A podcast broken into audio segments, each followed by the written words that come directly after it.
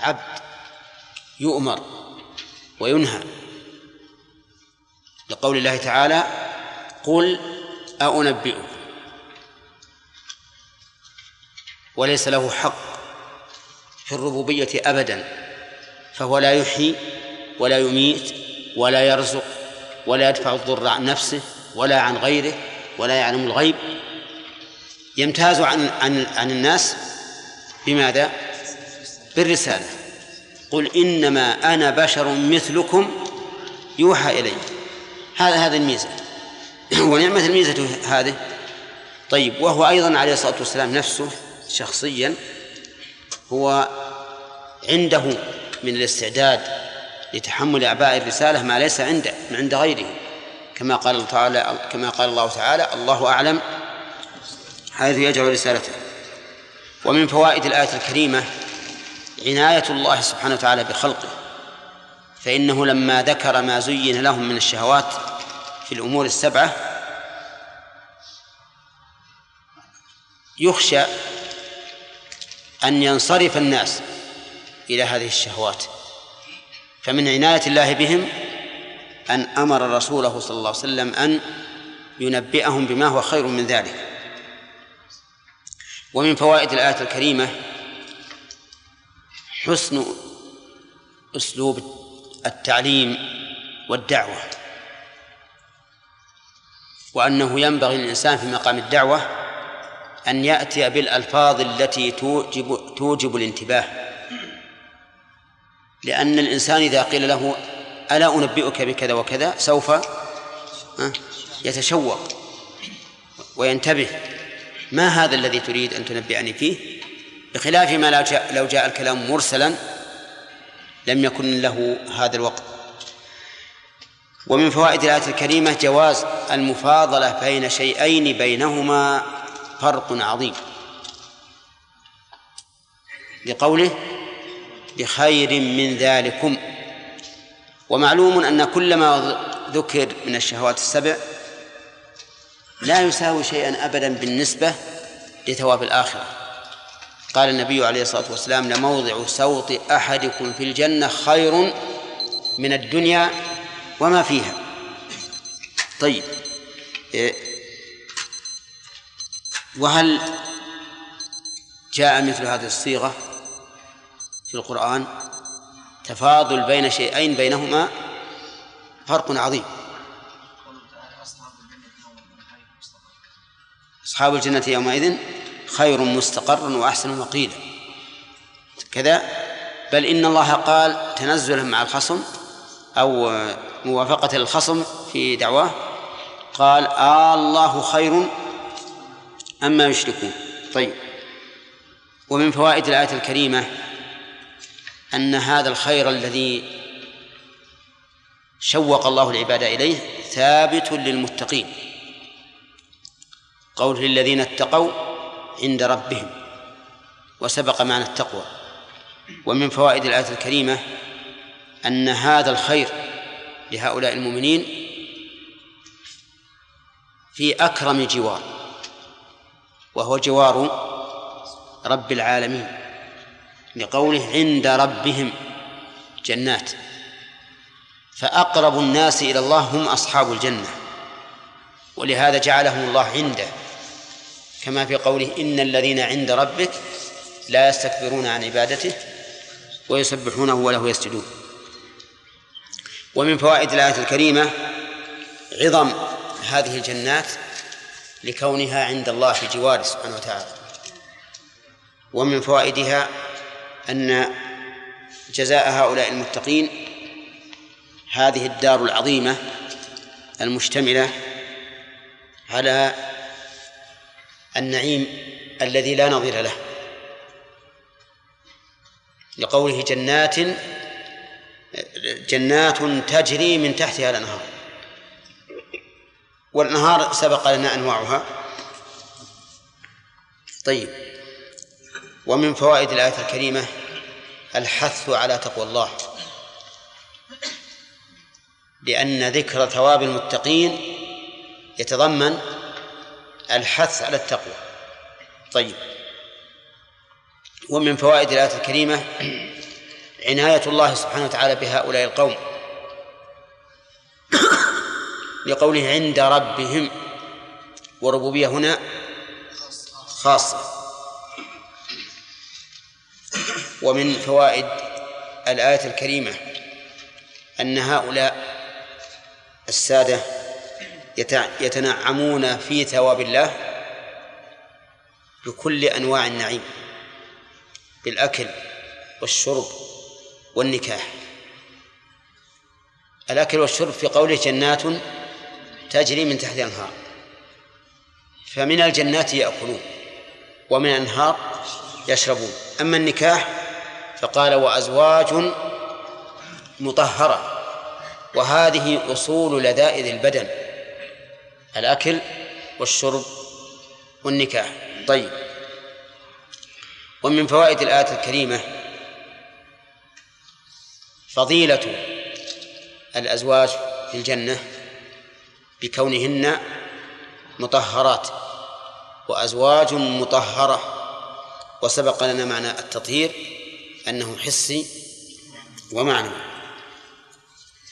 ومن فوائد الآية الكريمة أن تمام نعيم هؤلاء برضوان الله لقوله ورضوان من الله. وقد بين الله تعالى في سورة التوبة أن هذا الرضوان أكبر النعيم. فقال ورضوان من الله أكبر. ومن فوائدها إثبات صفة الرضا لله. لقوله ورضوان من الله. والرضا من الصفات الذاتية أو الفعلية الفعلية لأنه يتعلق بمشيئته. متى وجد سبب الرضا؟ وجد الرضا. وكل صفة تكون معلقة بسبب فإنها من الصفات الفعلية. طيب. ومن فوائد الآية الكريمة إحاطة الله سبحانه وتعالى بالعباد علما ورؤية. لقوله والله بصير بالعباد. ومن فوائد الآية الكريمة بيان حكمة الله عز وجل حيث قسم الناس إلى قسمين متقين وعصاة. من أين أخذنا ذلك؟ من قوله للذين اتقوا عند ربهم. بعد قول زين للناس حب الشهوات. فدل هذا على أن الناس على أن الناس قسمان قسم متقي وقسم غير متقي عاصي. ومن فوائدها أن الله سبحانه وتعالى حكيم حيث جعل التقوى في أهلها. لقوله والله بصير بالعباد فمن بصره بعباده أن جعل هؤلاء متقين والآخرين عصاة وهؤلاء ثوابهم الجنة وأولئك ثوابهم النار. ولا شك أن هذا من حكمة الله سبحانه وتعالى. فإن الله كما هو أعلم حيث يجعل رسالته فهو أعلم حيث يجعل ميراث رسالته. وميراث رسالته ها هو العلم. العلم المتضمن للدعوة والعبادة. نعم. طيب.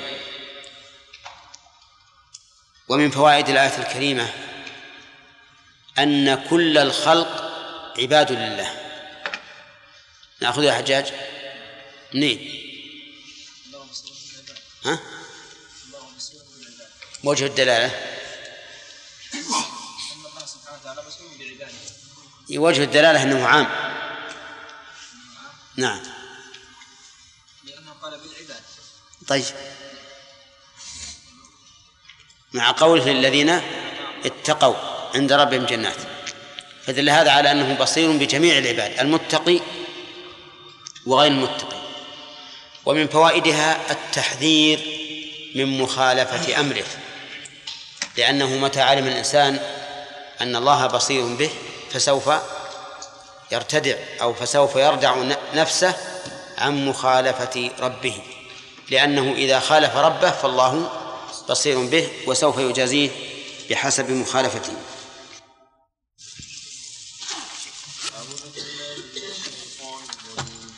شهد الله أنه لا إله إلا هو والملائكة وأولو العلم قائما بالقسط. لا إله إلا هو العزيز الحكيم. إن الدين عند الله الإسلام. وما اختلف الذين أوتوا الكتاب إلا من بعد ما جاءهم العلم. من بعد ما جاءهم العلم بغيا بينهم. ومن يكفر بآيات الله فإن الله سريع الحساب. فإن حاجوك فقل أسلمت وجهي لله ومن اتبعني وقل للذين أوتوا الكتاب والأميين أأسلمتم؟ فإن أسلموا فقد اهتدوا وإن تولوا فإنما عليك البلاغ والله بصير بالعباد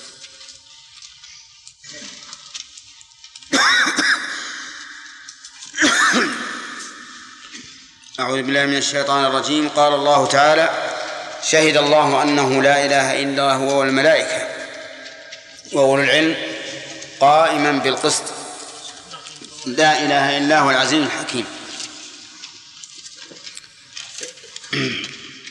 قال الله سبحانه وتعالى قبل ذلك الصابرين والصادقين والقانتين والمنفقين إلى آخره. وسبق الكلام على الصبر وأقسامه وعلى الصدق وأقسامه وعلى القنوت. فما هو القنوت؟ دوم العبادة مع الخشوع والخضوع. ارفع صوتك شوي. دوام العبادة مع الخشوع والخضوع. مع الخشوع والخضوع. طيب. ما هو الدليل على أن القنوت دوام العبادة؟ والذين يبتون ربهم لا والذين يبتون ربهم سجدا وقياما. قال نعم. نعم. على. نعم. هذا دليل على أنه الخشوع والخضوع. قوله تعالى أفمن هو قائم آلاء الليل ساجدا وقائما يسرع نعم.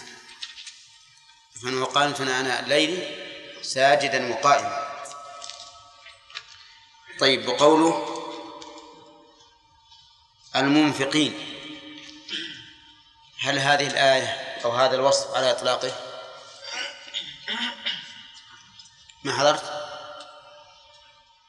والمنفقين والذين يصرفون المال في سبيل الله غير من غير إسراف.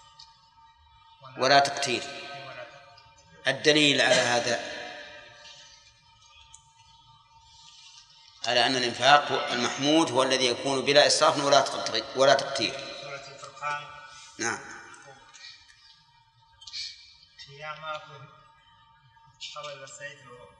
قبل يقتروا وكان بين ذلك قوام نعم. والذين إذا أنفقوا لم يسرفوا ولم يقتروا وكان بين ذلك قواما طيب وقد بين الله أيضا لما ذكر ميزان الإنفاق ذكر جهة الإنفاق. عمر. قوله تعالى قل ما أنفقتم من خير فللوالدين والأقربين واليتامى والمساكين وابن السبيل وما تفعلوا من خير فإن الله به عليم. أحسنت. تمام. قوله المستغفرين بالأسحار. ما معنى المستغفرين؟ الاستغفار هو ما معنى المستغفرين؟ طالبين المغفرة من الله. الطالبين المغفرة من الله. طيب ما معنى المغفرة؟ الستر مع التجاوز. ستر الذنب والتجاوز عنه طيب يلا محمد. محمد الر... ها؟ إيش؟ أحمد. لماذا خص الاستغفار بالاسحار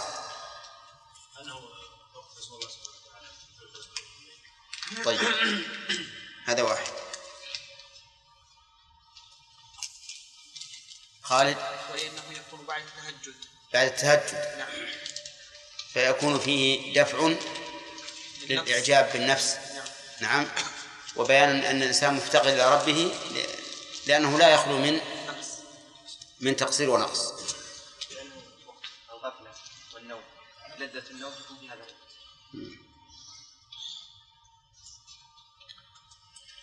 والله هذه أقول تعليلا لأنه يمكن أن يقال أيضا يركعون ويسجدون.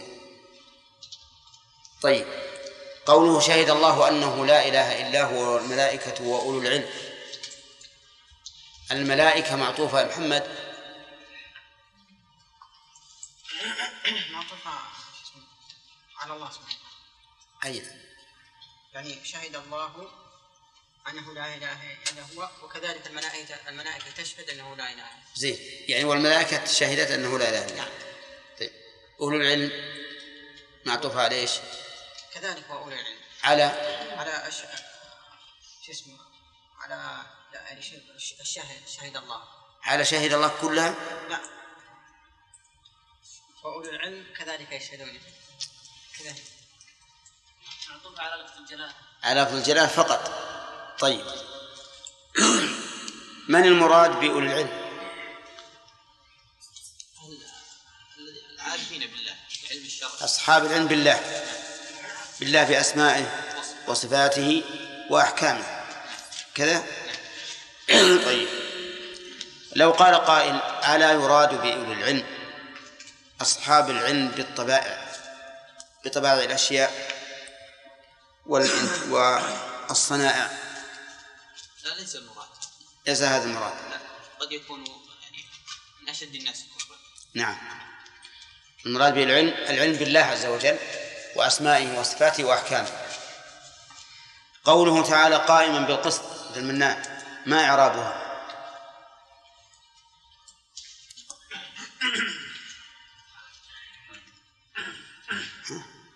حال منين؟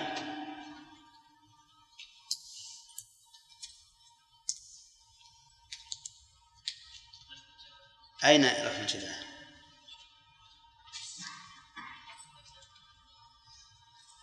فهم إذا شهد الله قائما بالقسط. شهد الله حال كونه قائما بالقسط. ما يخالف. لكن يكون المعنى شهد الله حال كونه قائما بالقسط. توافقون عن هذا؟ شيبة قائما ضمير مستتر. هو الله. إي نعم لكن حال منين حال من لفظ الجلال هو الله. من الضمير في هو. أنه لا إله إلا هو حال كونه قائما بالقسط. يعني أن ألوهيته ليست جورا وظلما بل هو قيا بل هي قيام بالقسط. قوله لا إله إلا هو ما موضع الجملة أو ما موقع الجملة مما قبلها في المعنى. ما موقع الجملة مما قبلها في المعنى. عبد الرحمن؟ ها؟ توكيد. توافقون على هذا؟ ها؟ نعم. حكم صح. فشهد الله لنفسه بأنه لا إله إلا هو ثم حكم لنفسه. وعلى هذا فالجملة تأسيسية ولا توكي- توكيدية؟ الصحيح أنها تأسيسية. لا توكيدية لأن لأن الحكم تسبقه الشهادة. فهي دعوة وشهادة وحكم. فجملة لا إله إلا هو حكم من الله عز وجل بأنه وحده هو المتفرد بالألوهية. طيب. أما العزيز الحكيم فقد تقدمت لنا مرارا وعرفنا أن العزة تنقسم إلى ثلاثة أقسام وأن الحكمة مأخوذة من الحكم والإحكام وأن الحكم كوني وشرعي وأن الحكمة فيهما إما حالية وإما غائية نعم أما قوله إن الدين عند الله الإسلام ما ف... ما. وين. منين؟ لا يا شيخ طيب. قال الله عز وجل قل أنبئكم بخير من ذلكم للذين اتقوا عند ربهم إلى آخره. أخذنا فوائدها يا أنا باقي أخذنا. الذين ربنا. الذين شيخ أنا قلت لك الخالدين قلت ذكرني فيها فوائد. نعم. خلود ما والله ما أدري أنا أنا الظاهر لي ان كملنا لكن أنت ذكرتنا في مسألة الخلود وأثبتناها فائدة. من قوله والله بصير بالعباد. إيه من قوله والله بصير بالعباد. وتكلمنا عن الأزواج وأنها مطهرة ها؟ من من الرجس الحسي والمعنوي. وسبق لنا أيضا تكلمنا على الرضوان وأنه أعظم وأكبر نعيم الجنة ولا لا. وذكرنا أنه يستفاد منه إثبات صفة الرضا لله وأن من الصفات الفعلية. طيب ثم قال عز وجل الذين يقولون ربنا إننا آمنا إلى آخره. من فوائد هذه الآية أن من صفات المتقين إعلان إعلانهم بالإيمان بالله لقولها الذين يقولون. والقول هنا يكون باللسان ويكون بالقلب. ومنها اعترافهم بالعبودية وأنهم مربوبون لله بقولهم ربنا. ومن فوائدها أيضا أن من صفات المنافقين عدم عدم الإعجاب بالنفس وأنهم يرون أنهم مقصرون. أن من صفات المتقين أن من صفات المتقين عدم الإعجاب بالنفس وأنه وأنهم مقصرون. لطلبهم المغفرة من الله. لقول فاغفر لنا ذنوبنا. ومنها أن التقوى لا تعصم العبد من الذنوب بل قد يكون له ذنوب لكن المتقي يبادر بالتوبة إلى الله عز وجل. ومنها جواز التوسل بالإيمان. لقوله ربنا إننا آمنا فاغفر لنا ذنوبنا فإن الفاء هنا للسببية تدل على أن ما بعدها مسبب عما قبلها. طيب. ومن فوائد الآية الكريمة أنه ينبغي للإنسان أن يسأل الله المغفرة والوقاية من النار. لقوله وقنا عذاب النار فإن قال قائل سؤال المغفرة يغني عن سؤال الوقاية من النار لأن الإنسان إذا غفر له وقي من النار. فالجواب أن الأمر كذلك وأن الإنسان إذا غفر له وقي من عذاب النار. لكن باب الدعاء ينبغي فيه البسط. ينبغي فيه البسط. لسببين.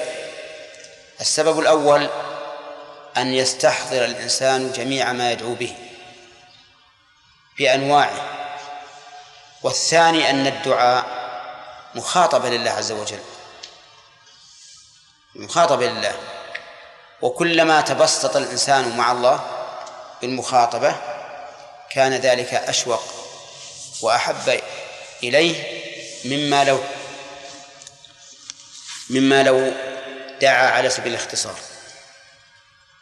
ثالثا أنه كلما ازداد دعاء ازداد قربة إلى الله عز وجل. رابعا أنه كلما ازداد إلى دعاء كان فيه إظهار لافتقار الإنسان إلى ربه.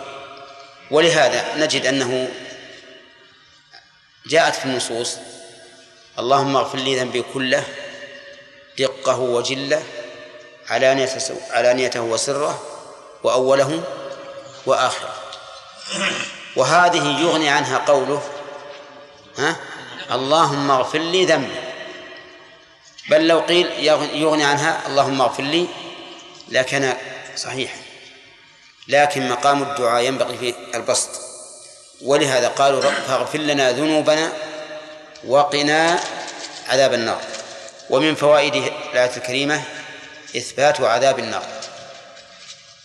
لقوله وقنا عذاب النار وعذاب النار إما دائم مستمر وهذا لأصحاب النار الذين هم أصحابها وإما مؤقت وهذا لأصحاب المعاصي فإنهم يعذبون بحسب معاصيهم إذا لم يغفر الله لهم. ثم ذكر أوصافهم فقال الصابرين والصادقين إلى آخره ففي هذه الآية من الفوائد فضيلة الصبر وأنه من الصفات التي يثنى بها على الإنسان. لأن السياق سياق مدح وثناء. ومن فوائد الآية الكريمة أيضا فضيلة الصدق. لأن الله وصف به المتقين فقال والصادقين. ومن فوائدها أيضا فضائل فضيلة القنوت لأن الله وصف به المتقين وفضيلة الإنفاق لأن الله وصف به المتقين وفضيلة الاستغفار وفضيلة الأسحار. كذا؟ طيب. ومن فوائد الآية الكريمة الحث على الاتصاف بهذه الصفات وهي الصبر والصدق والقنوت والإنفاق والاستغفار في الأسحار من أين أخذ من, من أين أخذ الحث على هذه الصفات؟ لأنها سيقة مساق المدح والثناء والشيء يعلم طلبه إما بالأمر به أو بالنهي عن تركه أو بالثناء على فاعله أو بترتيب الثواب عليه أو ما أشبه ذلك. المهم أن علامات كون الشيء مأمورا به متعددة. طيب هل هل يؤخذ من الآية أن الصبر أفضل هذه الصفات؟ لأن الله بدأ به. نعم. نعم قد يؤخذ. فيقال في هذه الآية دليل على أن الصبر أوصى أفضل هذه الصفات. وفي الحقيقة أن الإنسان إذا حقق الصبر حقق جميع هذه الصفات. لأن من أقسام الصبر الصبر على طاعة الله وعن معصيته. طيب.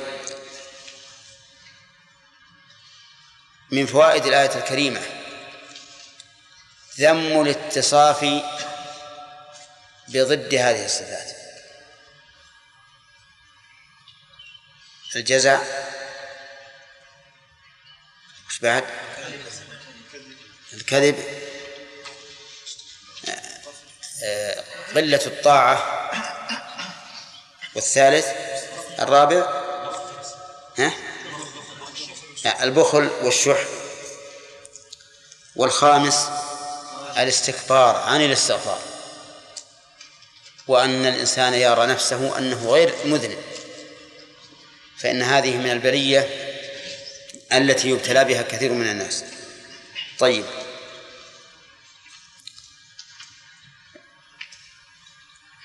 أظن أن نبهنا على أن العطف هنا عطف صفات. لا عطف ذوات. ولا؟ ها؟ ها. طيب الآن ننبه. نقول إن العطف هنا عطف صفات وليس عطف ذوات. لأن الصابرين والصادقين والقانتين والمنفقين والمصاب بالأسحار ها؟ شيء واحد. شيء واحد. تعود إلى شيء واحد. وعطف الصفات جائز لأن فيه تغايرا. إذ أن كل صفة تغاير الصفة الأخرى.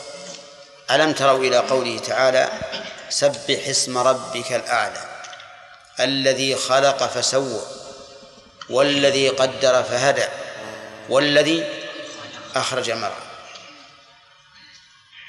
وهو وهو واحد عز وجل. لكن هذا من باب عطف الصفات. ومن فوائد قوله تعالى شهد الله أنه لا إله إلا هو والملائكة إلى آخره بيان فضيلة التوحيد حيث أخبر الله به عباده بلفظ الشهادة ومن فوائدها فضيلة الملائكة حيث جعلهم الله تعالى في المرتبة الأولى في الشهادة بهذا التوحيد. ومن ومن فوائدها أيضا فضيلة العلم وأهله لقوله وأولو العلم. ومن فوائدها الإشارة إلى ذم الجهل حيث إن الجاهل لا يشهد بأنه لا إله إلا الله. يعني ليس في قلبه ما يؤيد ذلك وإن كان يقول بلسانه. فشهادة العالم أن لا إله إلا الله ليس كشهادة العامة من جهة تقدير الله عز وجل حق قدره لأنه يقولها عن عاطفة وعن تعظيم لله لكن ليس كالعالم. قل هل يستوي الذين يعلمون؟ والذين لا يعلمون. ومن فوائد الآية الكريمة تأكيد الشيء الهام وإن كان المخبر به من أهل الصدق. من أين يؤخذ؟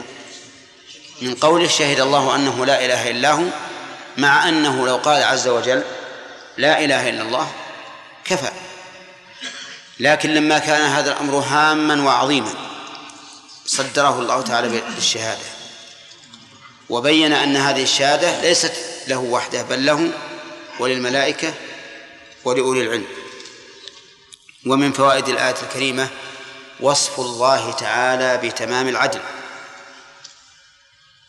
لقوله قائما بالقسط أي بالعدل سواء ما يتعلق بفعله أو بالحكم بين عباده. يعني سواء ما يتعلق بالحكم بينه وبين عباده أو بينه أو بين عباده بعضهم مع بعض. فالله سبحانه وتعالى لا يظلم أحدا. والله سبحانه وتعالى يقضي للناس بالعدل ويتفرع على هذه المسألة فائدة عظيمة يخشاها بعض الناس وهو أن بعض الظلمة يدعو على المظلوم. فهل يقبل دعاؤه؟ لا لأن هذا خلاف العدل الذي اتصف الله به. بعض الناس أيضا يدعو على القاضي. الذي حكم بالحق. فهل يقبل منه؟ لا لأن هذا عدوان. حدثني بعض القضاة أنه حكم على شخص فلما انتهى الحكم قام هذا الشخص قائما واستقبل القبلة ومد يديه إلى الله يدعو على هذا القاضي. نعم. فالقاضي يعني كأنه خائف من هذه الدعوة. فقلت له لا تخف لا تخف. مهما دعا وأنت على حق فإن الله لن يقبل دعاءه ولن يستجيب له. لأن الله تعالى يقول ادعوا ربكم تضرعا وخفية إنه لا يحب المعتدين. ومن كان لا يحب المعتدين لا يمكن أن يجيب أن وهذا معتدي. ما دمت تعلم أنك على حق وأنك حكمت بمقتضى الشرع فلا يهمنك دعاء دعاء الداعي. طيب ومن فوائد الآية الكريمة أن الله عز وجل لما أخبر بل لما شهد نفسه بالألوهية أو بانفراده بالألوهية أكد ذلك بالحكم بها لنفسه فقال لا إله إلا هو. وهذا ليس توكيدا لما سبق أي ليس إعادة للشهادة بلفظ الخبر ولكنه حكم من الله. ومن فوائد الآية الكريمة انفراد الله سبحانه وتعالى بالألوهية. فيتفرع على ذلك أن من أشرك مع الله أحدا في العبادة أي عبده كما يعبد الله فإنه فإنه مشرك. وعمله مناف لهذا التوحيد. ومن فوائد الآية الكريمة إثبات العزة والحكمة لله في قوله العزيز الحكيم. ومن فوائدها أن عزة الله ومنها الغلبة والقهر لغيره عزة مبنية على الحكمة وتنزيل الأشياء في منازلها. وهذا مأخوذ من ضم الاسمين الكريمين بعضهما إلى إلى بعض. عرفتم؟ لأن العزيز من المخلوق من المخلوقين قد تأخذه العزة بالإثم. فلا يقول الحق ولا يهدي إليه. أما الله عز وجل فإنه يقول الحق مع كمال عزته. ثم قال عز وجل إن الدين عند الله الإسلام. هذا مبتدأ درس الليلة إن الدين عند الله الإسلام. إن فيها قراءتان القراءة الأولى الفتح فتح الهمزة والثانية كسر الهمزة.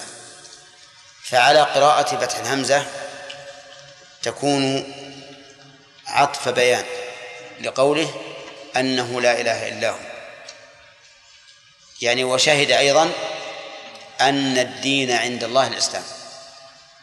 أو شهد أنه لا إله إلا هو أن الدين عند الله الإسلام. والدين يراد به العمل ويراد به الجزاء حجاج هات لي مثالا يراد بالدين العمل.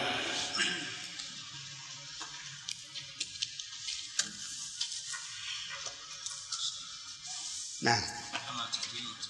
لا هذا مثال يقال هكذا لكن ما في آية من القرآن تدل على ذلك؟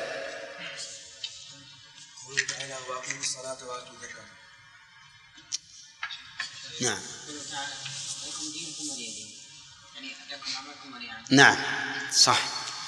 ومثل لو لو كمل وما أمروا إلا يعبدوا الله مخلصين له الدين حنفاء ويقيموا الصلاة ويؤتوا الزكاة وذلك دين القيم. ويكون الدين بمعنى الجزاء. الجزاء على العمل ومثاله مالك يوم الدين. والمراد به في هذه الآية العمل. يعني إن الدين الذي يتعبد الذي هو عبادة الله والعمل له هو الإسلام. والإسلام مصدر أسلم يسلم وهو أي, أي الإسلام التعبد لله تعالى بما شرع حال قيام الشريعة. التعبد لله بما شرع حال قيام الشريعة. وهذا معنى للإسلام بالمعنى العام. أما بالمعنى الخاص فالإسلام هو التعبد لله بشرع محمد صلى الله عليه وسلم. فإذا قال قائل ما هو الدليل على هذا التقسيم؟ أن الإسلام عام وخاص. قلنا الدليل في القرآن كثير.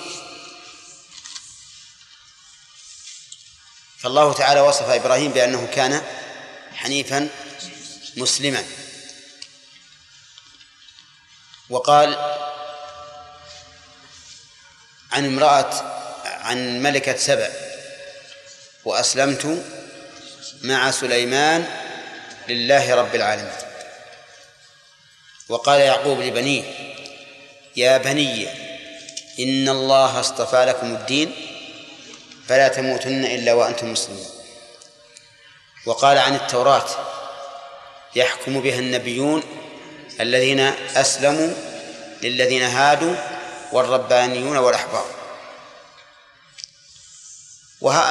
والآيات في هذا كثيرة. أن الإسلام بالمعنى العام هو التعبد لله بإيش؟ بما شرع حال قيام الشريعة. أما أما الإسلام بالمعنى الخاص فهو التعبد لله بشريعة محمد صلى الله عليه وسلم. ولهذا لو سألنا سائل هل اليهود مسلمون؟ إن قلنا لا أخطأنا. وإن قلنا نعم أخطأنا. فنقول أما بالمعنى العام فهم مسلمون. يعني أنه لما كانت شريعة التوراة قائمة وكانوا يتبعونها فهم مسلمون بلا شك. وأما بالمعنى الخاص الذي لا يراد سواه بعد بعثة محمد عليه الصلاة والسلام فليسوا فليسوا بمسلمين بل هم كفار بمحمد صلى الله عليه وسلم. وكذلك نقول في النصارى لو سألنا سائل هل هم مسلمون؟ فالجواب التفصيل. إن أريد بالإسلام الإسلام بالمعنى العام فهم مسلمون متى؟ حال كون شريعتهم قائمة. وإذا أريد به المعنى الخاص وهو المراد عند الإطلاق بعد بعثة الرسول صلى الله عليه وسلم فهم ليسوا بمسلمين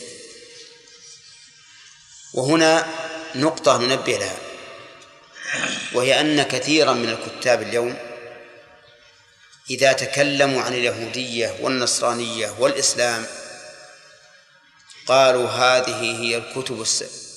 هي إيش؟ الأديان السماوية. فيظن السامع أن دين اليهود قائم وأن دين النصارى قائم كقيام دين الإسلام. وهذا لا لا يصح. فإن هذه الأديان أديان سماوية لا شك لكنها حرفت. حرفت وبدلت وغيرت ونسخت ببعثة محمد صلى الله عليه وسلم.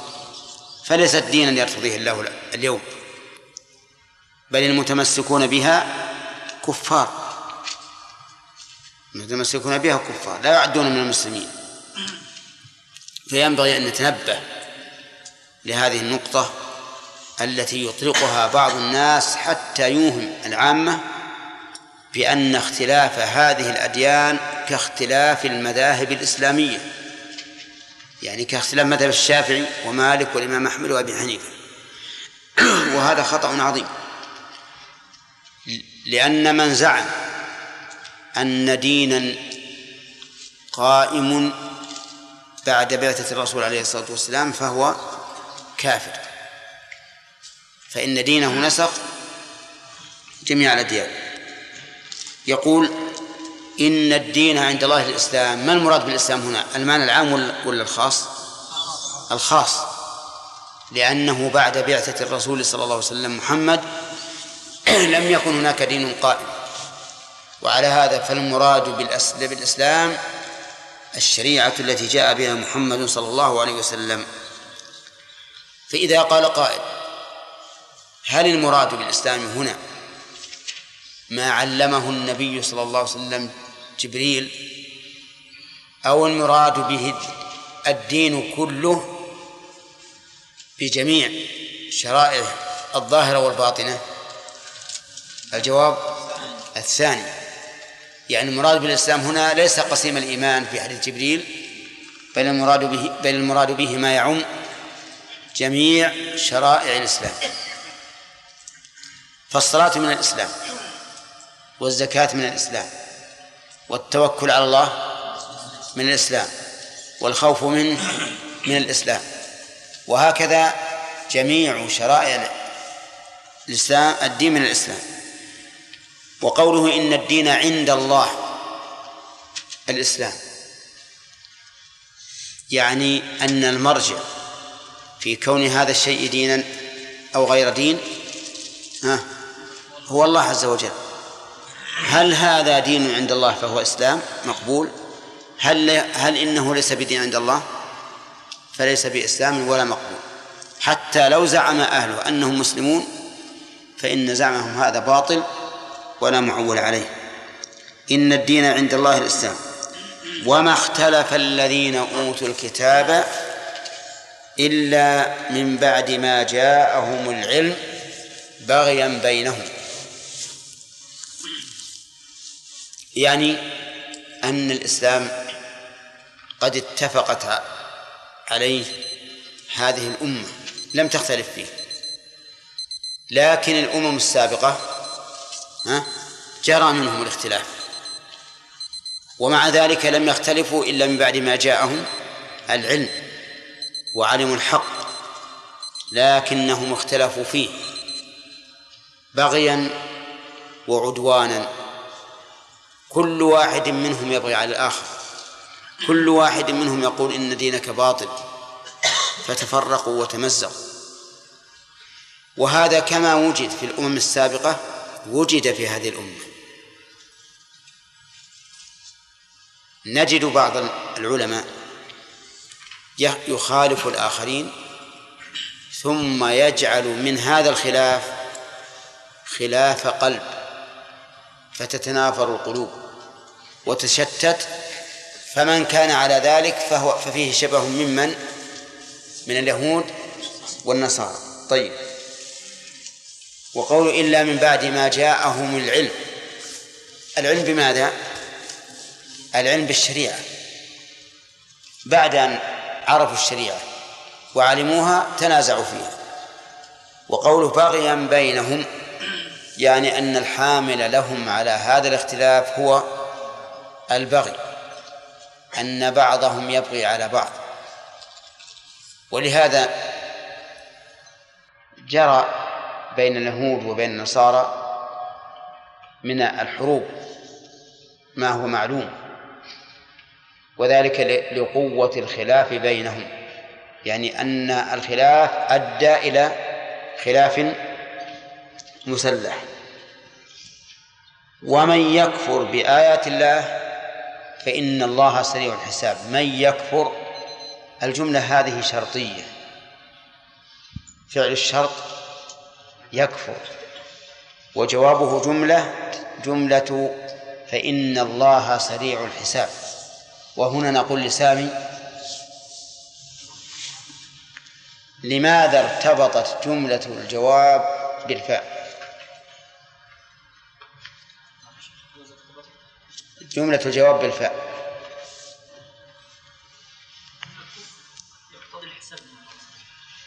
كيف؟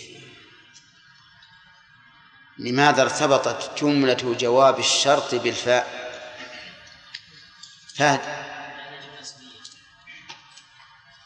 وين الجملة الاسمية؟ ما بإن هذه حرف؟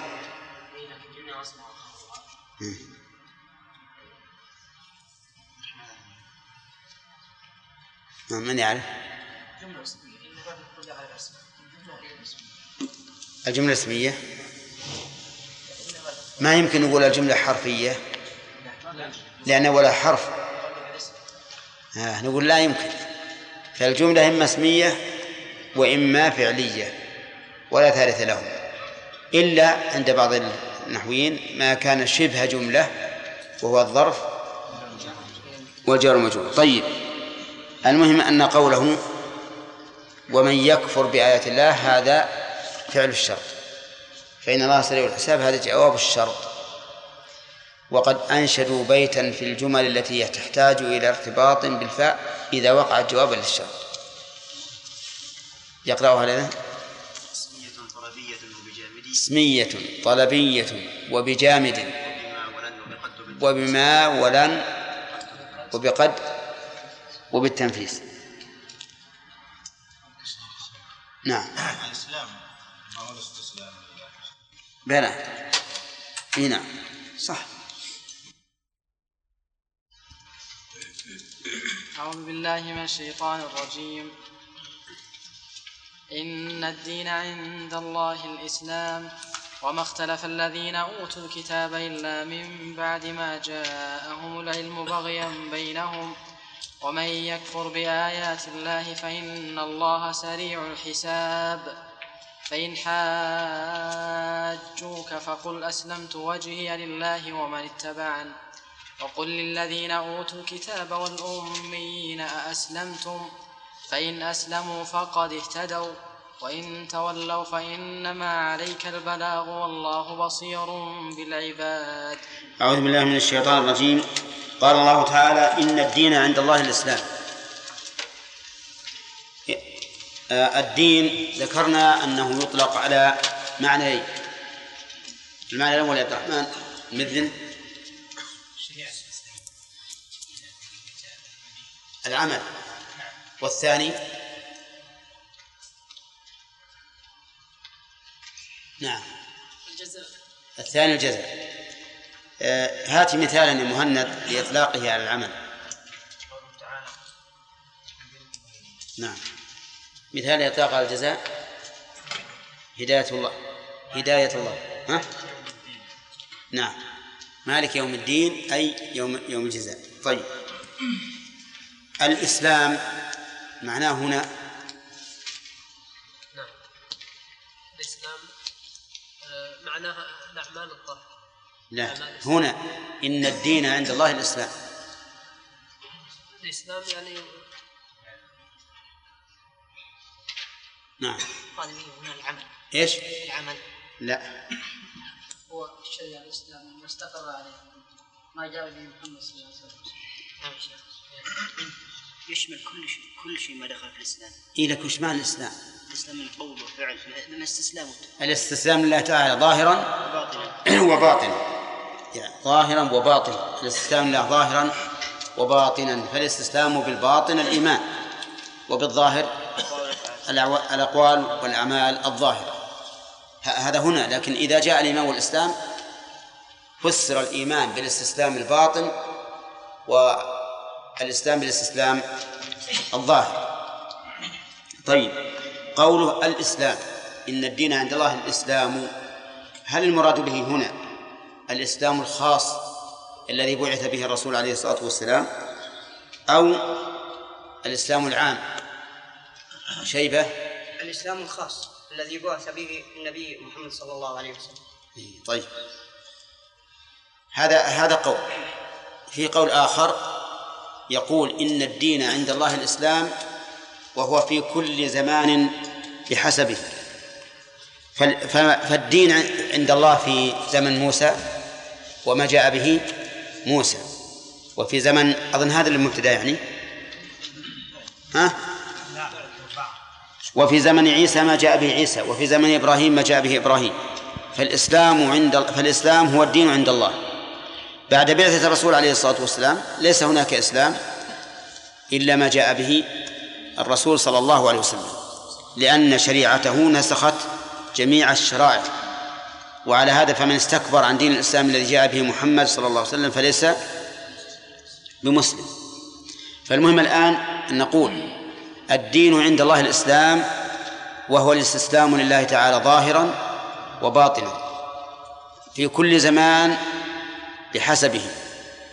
فالإسلام في زمن موسى هو الشريعة اليهودية وفي زمن عيسى الشريعة النصرانية وفي زمن إبراهيم الشريعة الإبراهيمية وهكذا. في زمن صالح الشريعة الصالحية وعلى هذا فقس لكن الآن وبعد أن بعث محمد صلى الله عليه وسلم ونسخ دينه جميع الأديان فالإسلام هو ما تضمنته شريعة شريعة الرسول عليه الصلاة والسلام. ويدل لذلك على أن المراد بالإسلام هنا يعني يؤيد هذا القول. قوله وما اختلف الذين أوتوا الكتاب إلا من بعد ما جاءهم العلم بغيا بينهم. يعني فكان الدين عند أهل الكتاب هو الإسلام. والإسلام يقتضي توحيد الأمة المسلمة. يقتضي توحيد الأمة المسلمة. ولكن هل بقيت الأمم السابقة على ما يقتضيه إسلامها؟ الجواب لا بل اختلفوا اختلافا عظيما فكانوا في شقاق بعيد. وهل هذا الاختلاف يعذرون به؟ والجواب لا. ولهذا قال وما اختلف الذين أوتوا الكتاب أي أعطوه. والإيتاء هنا إيتاء شرعي. وقد يكون الإيتاء إيتاء كونيا. فإيتاء الله سبحانه وتعالى المال والصحة والعافية هذا إيتاء كوني. يستوي فيه الكافر والمؤمن والفاجر والبر. وإيتاء الله تعالى العلم هذا إيتاء شرعي يعني ينتفع بالإنسان في شريعة الله عز وجل. ثم إنه يقول الذين أوتوا الكتاب إلا من بعد ما جاءهم العلم وقامت عليهم الحجة وبينت لهم المحجة ولكنهم اختلفوا وتنازعوا.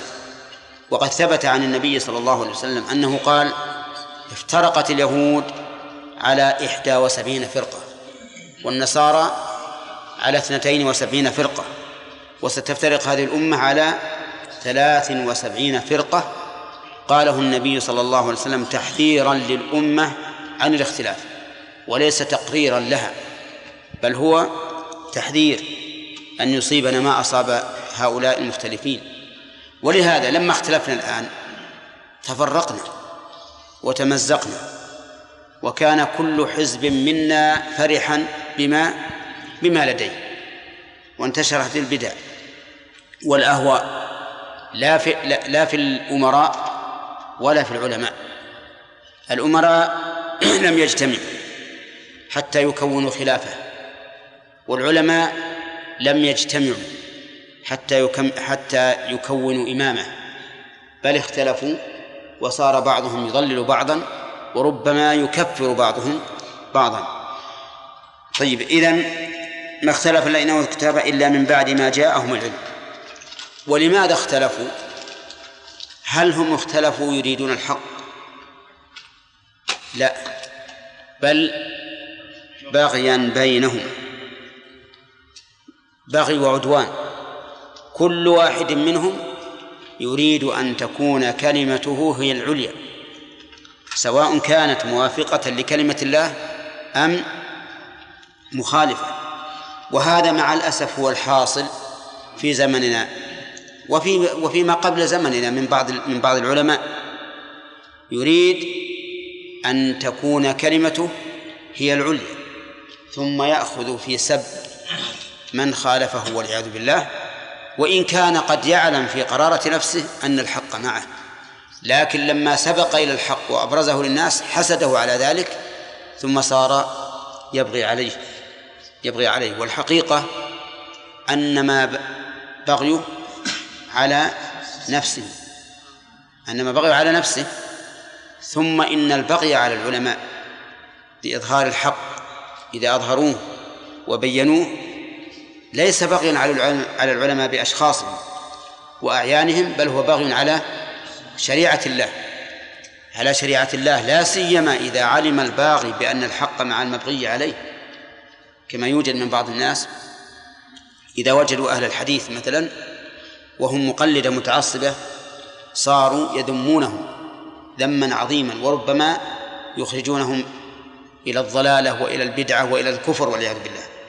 بغيا وهذا وهذا من أخطر ما يكون على الأمة الإسلامية. والواجب على الإنسان الذي يتقي ربه أن يفرح إذا أظهر الله الحق سواء على يديه أو على, أو على يد غيره؟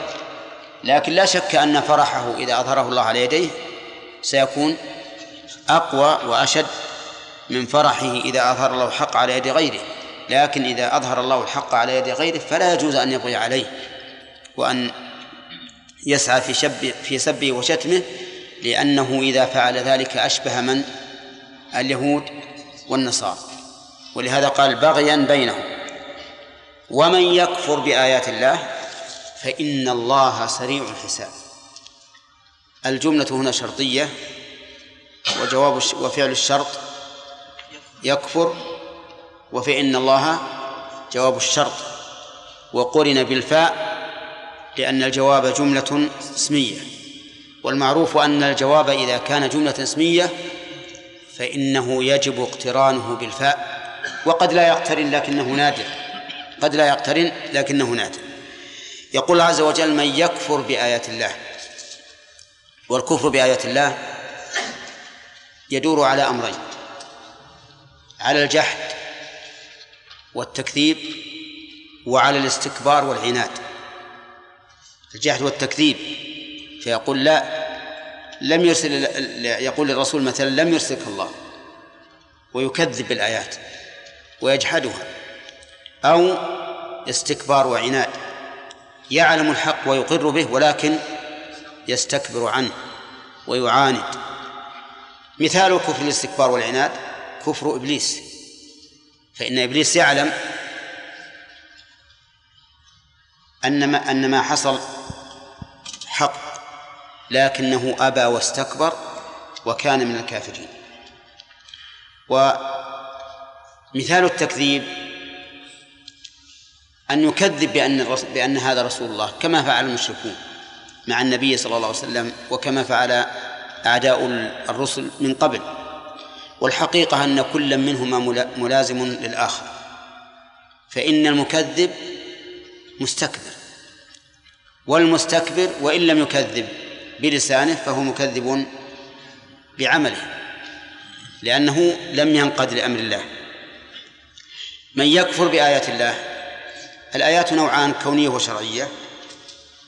فالكفر بالآيات الكونية أن ينكر أن الله عز وجل هو الذي خلقه أو أن يعتقد بأن لله تعالى شريكا فيها أو أن يعتقد بأن لله تعالى معينا فيها. كل هذا كفر بالآيات الكونية. نفي أن يكون الله خلقها اعتقاد أن لله شريكا اعتقاد أن لله معينا. كل هذا من الكفر بآيات الله. وقد قال الله تعالى قل ادعوا الذين زعمتم من دون الله لا يملكون مثقال ذرة في السماوات ولا في الأرض وما لهم فيهما من شرك وما له منهم من ظهير. نفى ثلاثة أشياء لا يملكون مثقال ذرة في السماوات ولا في الأرض على سبيل إيش؟ الاستقلال. وما لهم فيهما من شرك على سبيل المشاركة. وما له لله منهم من ظهير من معين. ثم قال في الرابع ولا تنفع الشفاعة عنده. إلا لمن أذن له. لكمال سلطانه لا أحد يشفع إلا لمن إلا من أذن الله له. فالحاصل أن الكفر بالآيات الكونية يتضمن ثلاث أمور. نفي يكون الله خلقه اعتقاد أن له شريكا فيها. ثالث اعتقاد أن الله أن له معينا في ذلك. أما الكفر بالآيات الكونية الشرعية فقد عرفتموه. يدور على أمرين وهما إيش؟ الجهد والتكذيب والاستكبار والعناد. طيب ثم قال فإن الله سريع الحساب. وهذه الجملة خبرية يقصد بها التهديد أي سيحاسب وهو سريع الحساب عز وجل. والسرعة في الزمن والتقرير. أما في الزمن فإن الدنيا مهما طالت سريعة الزوال. أليس كذلك؟ ونحن إذا قسنا ما مر علينا بما يستقبل. وجدنا أن كل الذي مر علينا وإن طالت السنين كأنه لا شيء. كأنه لا شيء. كم مر على الإنسان مثلا سنة ومع ذلك كأنه خلق الآن. سرعة عظيمة. كذلك أيضا سريع الحساب يوم القيامة. فإن الله تعالى يفرغ من الخلائق كلهم في مقدار نصف يوم. ودليل ذلك قوله تعالى أصحاب الجنة يومئذ خير مستقرا وأحسن مقيلا.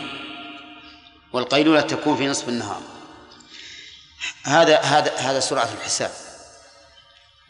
ولكن قد يشكل على الإنسان.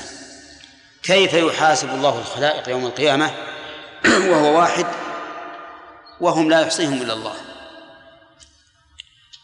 والجواب على هذا الإشكال من رسول الله صلى الله عليه وسلم حين سأله أبو رزين العقيلي قال يا رسول الله كيف يحاسبنا الله في يوم وهو واحد ونحن جميع.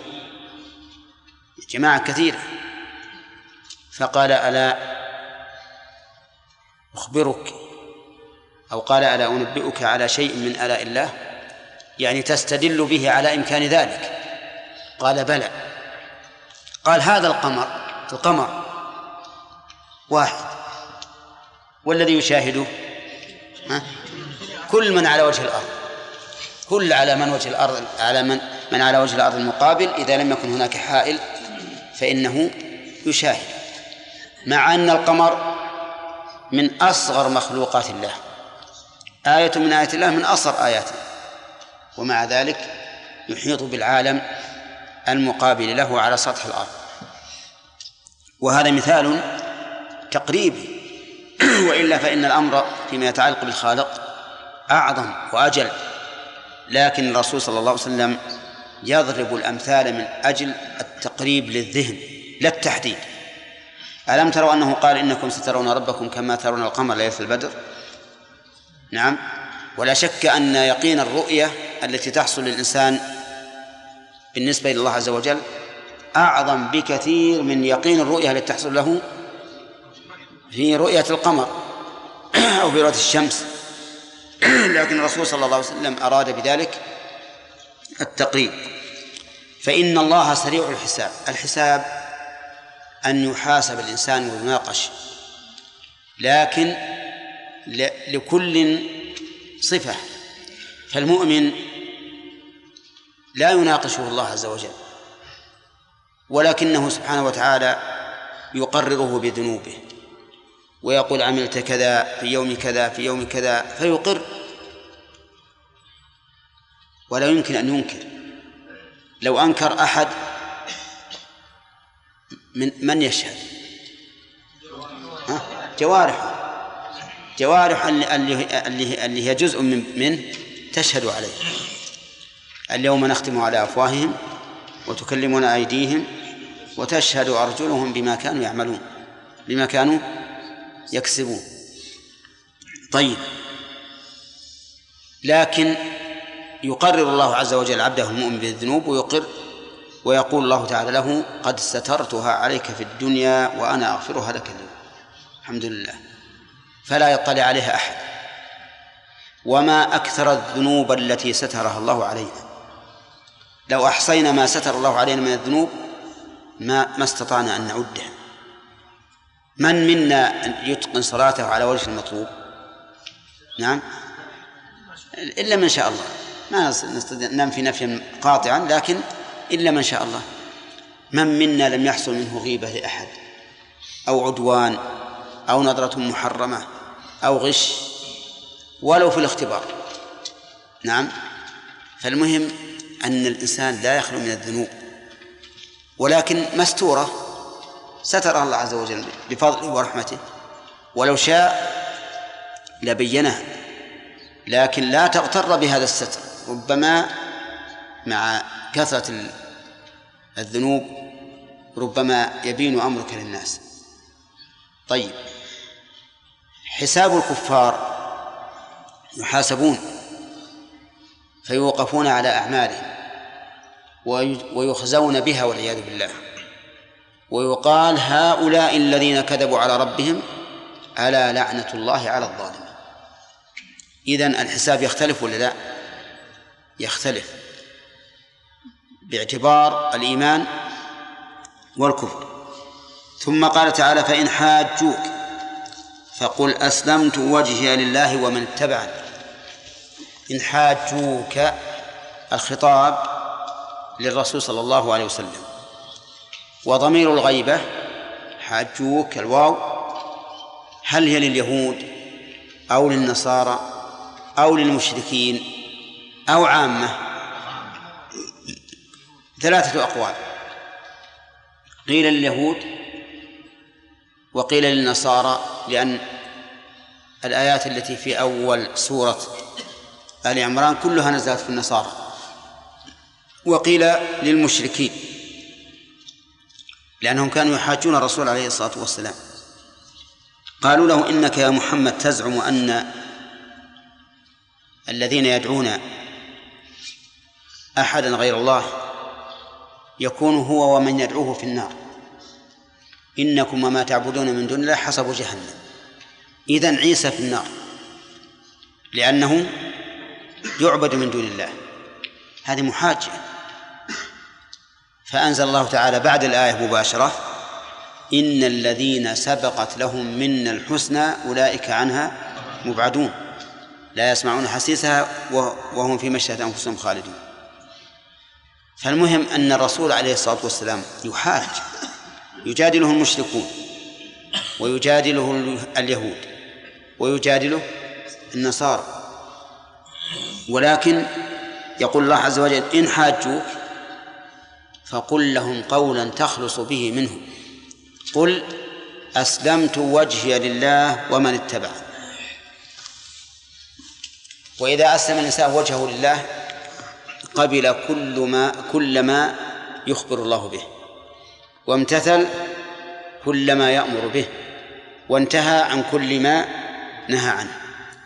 لأنه مسلم وجهه لله والمراد بالوجه هنا ليس الوجه الجارحة التي في الرأس ولكن المراد القصد. كما قال الشاعر رب العباد إليه الوجه والعمل. تقصد بوجهك أي الوجه الذي هو وجه القلب. تسلمه لله. وربما نقول إنه يشمل هذا وهذا. لأن الإنسان يسلم وجهه لله فتجده يضع وجهه الذي هو أشرف أعضائه يضعه على التراب ذلا لله واستسلاما له. أليس كذلك؟ لو أن أكبر ملوك الدنيا قال لك اسجد لي ولو على فراش لقلت لا سمعا ولا طاعة ولا أسجد لك. لكن الرب عز وجل يأمرك أن تسجد له فتسجد على الأرض وعلى التراب. هذا إسلام لله تعالى إسلام الوجه لله طيب إذا قلت أسلمت وجه الله وما اتبعني ما الذي يترتب على هذا؟ وهل تخلص منهم؟ الجواب نعم لأنه يترتب عليه. تصديق خبر الله. إيش بعد يا غانم؟ إيش يترتب عليه؟ والثاني؟ امتثال أمره واجتناب نهيه. فإذا فأنا الآن هذه طريقتي. ومن ذلك أنني أمرت أن أبلغكم. ها؟ فبلغتكم. وليس علي أكثر من ذلك. ليس عليك هداهم ولكن الله يهدي من يشاء. وبهذا نعرف وجه مطابقة الجواب لإيش؟ للشرط. وإلا فإن الإنسان قد يتوقع جوابا غير هذا.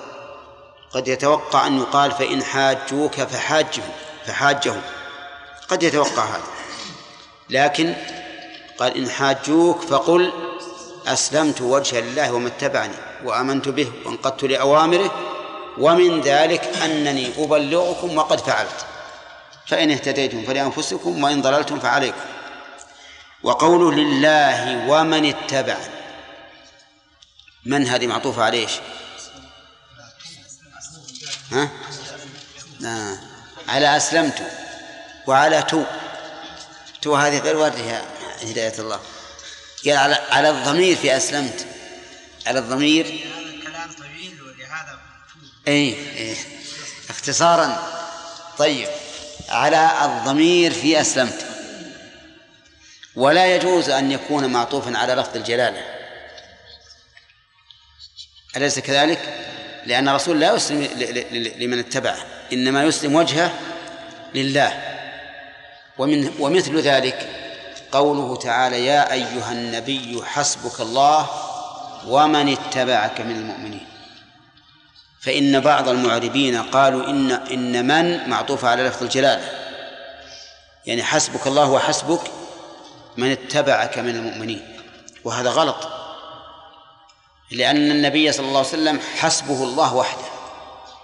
وحسب من اتبعه من المؤمنين. كأن الذين قالوا إن من من اتبعك من المؤمنين معطوف على الله استندوا إلى قول الله تعالى هو الذي أيدك بنصره وبالمؤمنين. ولكن بينهما فرق عظيم. ليش؟ لأنه أيدك أي أسند التأييد إلى من؟ إلى الله. وجعل النصر والمؤمنين وسيلة. فالمؤيد هو الله. فبينها وبين قوله حسبك الله من اتبعك فرق ظاهر. على كل حال إن أن أن قوله ومن اتبعن معطوفة على التاء في أسلمت على الضمير. وقوله وجهي لله فيها قراءتان. قراءة سكون الياء وقراءة فتح الياء. وجهي لله. والثاني وجهي لله. وأملها فهي مكسورة. ويشكل على هذا. كيف تكون معطوفة على ما هو في محل الرفع وهو التاء ثم تكون مكسورة؟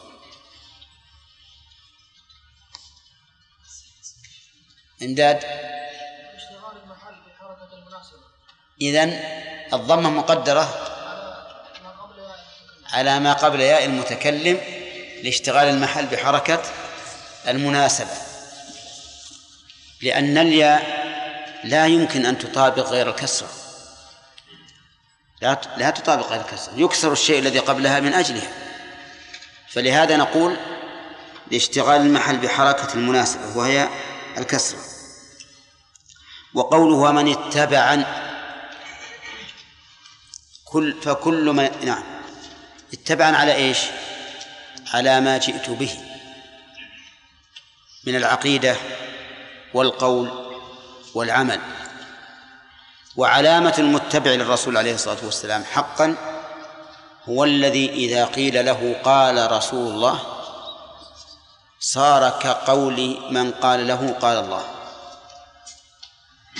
وإذا قيل له فعل رسول الله لم يعدل بفعله فعل أحد من الناس. هذه حقيقة الاتباع. أما من قال شيئا أو فعل شيئا أو اعتقد شيئا ثم حاول أن يصرف كلام الرسول عليه الصلاة والسلام إليه فهذا حقيقة ليس بمتبع ليش؟ ها. لأنه لم يذعن لم يذعن لما جاء به الرسول إنما اتبع هواه ثم حاول أن يلوي أعناق النصوص إلى ما يوافق هواه. وهذه مسألة خطيرة. ولهذا إذا قرأت في بعض الأحيان كتب العلماء في باب المناقشة تتعجب كيف يبنون الأدلة على عقائدهم على ما يعتقدون من الأحكام أو من الأعقاد القلبية. ويحاولوا ويحاولون أن يعطفوا هذه النصوص إلى ما يعتقدون وتست وتستكبر هذا الأمر منهم. وهم علماء أجلة. وهذه محنة لا يسلم منها إلا من عصمه الله. نسأل الله أن يعصمني وإياكم من منها. محنة عظيمة أن تجعل اله- الهدى تابعا للهوى. والواجب أن يكون الهوى تابعا للهدى. طيب يقول ومن اتبعن وقل لل وقل للذين أوتوا الكتاب والأميين أأسلمتم. هذا مما يدل على أن الواو في حاجوك يشمل اليهود والنصارى والمشركين. يعني وقل هل أنتم تفعلون مثل فعلي؟ قل للذين أوتوا الكتاب وهم اليهود والنصارى. والأميين وهم العرب وسموا أميين نسبة إلى الأم لأنهم كانوا جاهلين ولهذا يقال أهل الجاهلية. إذ لم يأتهم رسول بعد إسماعيل عليه الصلاة والسلام فكانوا جاهلين. ومنهم من يتعلم ويأخذ العلم أي علم الرسالات الإلهية عن النصارى مثل ورقة بن نوفل. وإلا فعامتهم جه جهال. قل للأمين وقل للذين أوتوا الكتاب والأمين أأسلمتم؟ فيها قراءتان. أأسلمتم؟ وأسلمتم أي بتحقيق الهمزتين وإدخال ألف بينهما. أسلمتم طيب. والاستفهام هنا يراد به الأمر. على قول من لأهل العلم. يعني قل للذين أوتوا الكتاب والأميين أسلموا. فالاستفهام بمعنى الأمر. ومثله قوله تعالى قل إنما يوحى إلي أنما إلهكم إله واحد فهل أنتم مسلمون؟ فهل أنتم مسلمون؟ يعني يعني إيش؟ فأسلموا. طيب. وقيل بل المراد بذلك استبلاه استبلاههم. يعني أنه ينادي عليهم بالبلاهة. يعني أسلمتم بعد هذا البيان وهذا الوضوح؟ أم أنكم بلها لم تفقهوا حتى الآن؟ وهذا المعنى أبلغ من المعنى الأول. فيكون المراد بذلك النداء على بلاهتهم وعلى التنديد بهم وأنهم لم يسلموا مع ظهور المعنى ووضوحه. قال الله عز وجل فإن أسلموا فقد اهتدوا. إن أسلموا بالإخلاص لله والمتابعة لرسول الله صلى الله عليه وسلم فقد اهتدوا. هداية التوفيق أو هداية الدلالة؟ ها؟ اهتداء التوفيق. يعني فقد سلكوا طريق الهداية. لأن الهداية نوعان. هداية دلالة. وهذه شاملة لكل أحد. قال الله تعالى وإن من أمة إلا خلا فيها نذير. لا بد أن يهدي الله سبحانه وتعالى كل أمة. وهداية التوفيق وهذه خاصة بمن هدي للإسلام. في كل زمان ومكان بحسبه. فمن اهتدى هداية التوفيق فهو محل المدح والثناء. وأما الأول الذي اهتدى هداية دلالة يعني معناه علم الحق فهذا إذا خالف الحق كان أشد ذما ممن لم يعلم الحق فإن قلت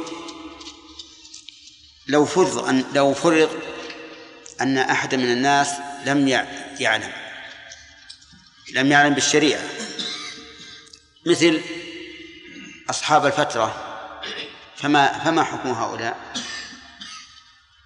الجواب أن حكمهم ما هم عليه. إذا كانوا على باطل فهم على باطل. ولا يحكم بأنهم مسلمون لأنهم لم يسلموا. ولكن في الآخرة أمرهم إلى الله عز وجل. لا نعلم. فقد يختبرهم الله سبحانه وتعالى بما شاء على الوجه الذي يريده. فمن أطاع دخل الجنة ومن عصى دخل النار. نعم.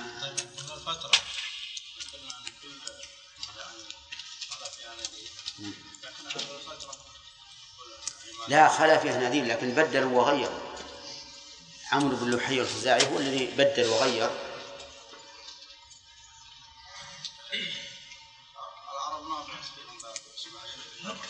إيه لكن فيهم بقايا من دين إبراهيم. فيهم بقايا. نعم. ظهر الآية فإن حاجوك ترك المحاجة مطلقا لأنه عندما قال فإن حاجوك فقول أسلمت فقول أسلمت وجهي لله ومن اتبعني ولم يقول بين لهم. بعض آيات قال بعض الآيات قال وجد التي هي أحسن. إيه هذه حكاية حال قوم معينين. يعني قوم معينين وهم النصارى. الضابط في المحاجة نعم. الضابط في المحاجة المجادلة. يعني بأن بأن يقول مثلا ما أنت برسول لو كنت رسولا لكنت ملكا وما أشبه ذلك. المقصود متى نجادل وقد ذكر المحاجة الطويلة في مع الرسول مع النبي عليه الصلاة والسلام في سورة الإسراء. لو راجعتها لا نعم. نعم. قوله تعالى ومن يكفر بآيات الله فإن الله سريع الحساب. فإن الله جزاء نعم. والجزاء هو هو الذي مرتب على الشر والشر سبب له. نعم. والكفر ما هو سبب إن الله سريع الحساب؟ يعني يكفر هو سريع الحساب. وما يكفر هو سريع الحساب. أي. هو سريع الحساب سواء كفر أو لم يكفر. أي نعم. وش تقولون في هذا الإشكال؟ آه. يقول كيف صح ترتيب سرعة الحساب على الكفر؟ لأن الكفر لا يقتضي سرعة الحساب. سرعة الحساب ثابتة سواء كفروا أم لم يكفروا كذا؟ طيب ما الجواب؟ نعم محمد. ذكر الله سبحانه وتعالى تهديدا. أحسنت. وذكرناها أيضا. هذا للتهديد. يعني هذا ما وجد ما هو الجزء عاقبه فإن الله هو نعم نعم. هو المراد التهديد لهؤلاء. مثل ما أقول لشخص أمرته بشيء قلت شوف إن خالفتني فإن ضربي شديد. إن خالفتني فإن ضربي شديد. أي نعم. نعم. في هذا الزمن كثرت كتب كتب الردود يعني بين العلماء. أي. هل هذا مثلا من الاختلاف طغيا يعني يكون في نفس العالم الآخر المردود عليه يكون في نفس الشيء على هذا. وهذا يمكن يريد الحق لكن يكون يعني حتى حتى الناس يعني إذا رأوا هذا الكتاب إما أن ينحازوا إلى هذا أو ينحازوا إلى نعم نعم. هذه من الخطأ. أنا أرى أن هذه الردود يجب أولا أن نعرف من هذا المتكلم. هل هو مثلا شخص معروف بالبدعة وبالشر وبالفساد؟ فهذا وإن ردنا عليه ظاهرا لا يستحق. ورجل آخر نعرف أنه أخطأ لا عن قصد. فهذا أولا نتناقش معه. نتناقش معه. حتى نصل إلى إلى الغاية. المقصودة للجميع لأن نعلم أن رجل حسن النية وإذا كان رجلا حسن النية فسيرجع إلى الحق ولا بد. أما أن يتخذ بعضنا بعضا خصما فهذا لا شك أنه يضعف الجانبين الراد والمردود عليه لأن الناس سوف ينقسمون. ما كل الناس يعلم الحق ولا كل الناس أيضا يعني يثق بش- بشخص واحد. نعم. الشيخ ذكرنا أن الهداية تنقسم إلى قسمين. نعم. إرشاد وهداية التوفيق. يقول الشيخ أن بعض الناس تنصحه في مكان مثلا معين دلالة إرشاد ترشده إلى الدين والمس- للصلاة والعبادة وكذا ولكن ما تستمر معه دائما. تنشغل عنه مثلا. فيعود هذا الشخص إلى المعاصي وال- والضلال وكذا.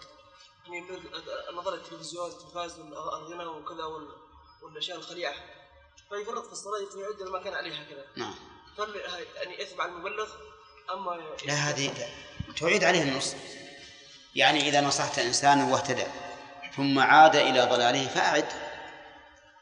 لأن بعض الناس إذا لم يكن عنده من يساعد على الاستمرار في الاستقامة والالتزام ربما يحيد والعياذ بالله. هذا حاولنا ها؟ ننصح الناس ها؟ ثم الناس ثم ننقطع عنهم.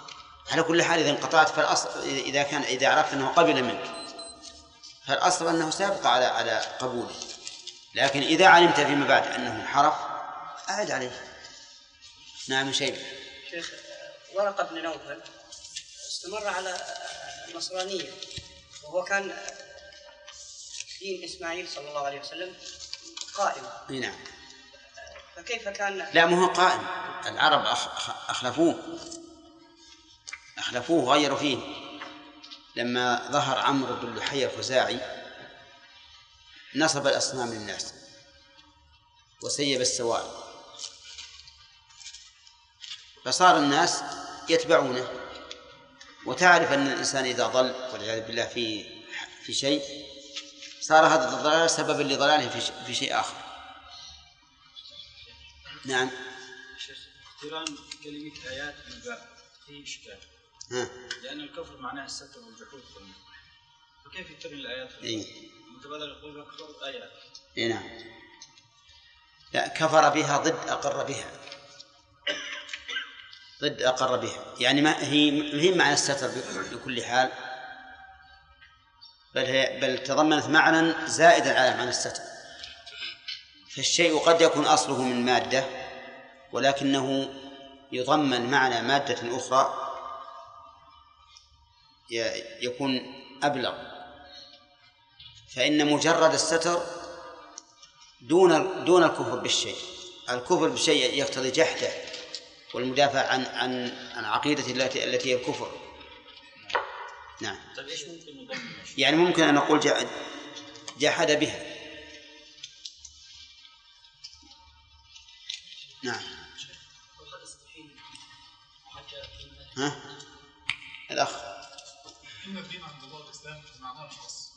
هل هذا يجيز المجتمع الإسلامي أو الدول الإسلامية؟ هل هذا إيش؟ هل هذا يجيز الدول الإسلامية لغير المسلمين أن يقيموا شعائر دينهم؟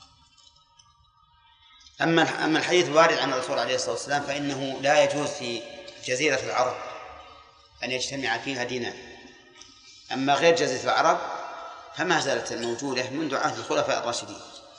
تقام فيها الأديان لكن جزيرة العرب لما كانت هي الأم للإسلام نهى النبي صلى الله عليه وسلم أن يجتمع فيها دينان ولهذا يجب على جميع المسلمين العناية ببلدانهم وأن يحرصوا غاية الحرص على على أن لا تقام شعائر الكفر في بلادهم.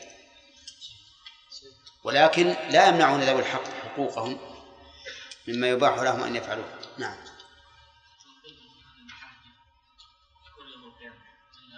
أيهم لا ما أسلم ولهذا قل لل- للذين أوتوا الكتاب والأمين أسلمتم.